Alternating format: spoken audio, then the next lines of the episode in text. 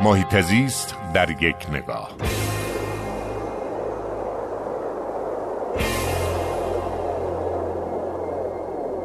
اخیرا دوستداران محیط زیست پویشی رو راه انداختن به نام پویش تبدیل قلیان به گلدان که خیلی خوب تونسته اثر بذاره بسیاری از شخصیت ها وزرا رهبران دینی حتی از این پویش حمایت کردن. سازمان بهداشت جهانی اخیرا گزارشی رو منتشر کرد که نشون می‌داد هر قلیان هر می‌تونه بین سی تا چهل برابر یه نخ سیگار در واقع آلودگی رو به بدن تزریق بکنه و بنابراین هموطنان ما باید متوجه خطر بسیار بسیار نگران کننده قلیان باشن که متاسفانه داره تو خانواده ها ترویج میشه.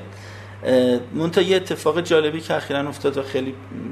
عکس این اتفاقا تو رسانه های مختلف منتشر شد این بود که یکی از پرنده های شهرم از این پویش حمایت کرد و اومد دقیقا در تاج قلیان برای خودش یک لونه ای درست کرد و عملا کاربری قلیان رو تغییر داد و نشون داد که اونم از پویش تبدیل قلیان به گلدان داره حمایت می‌کنه.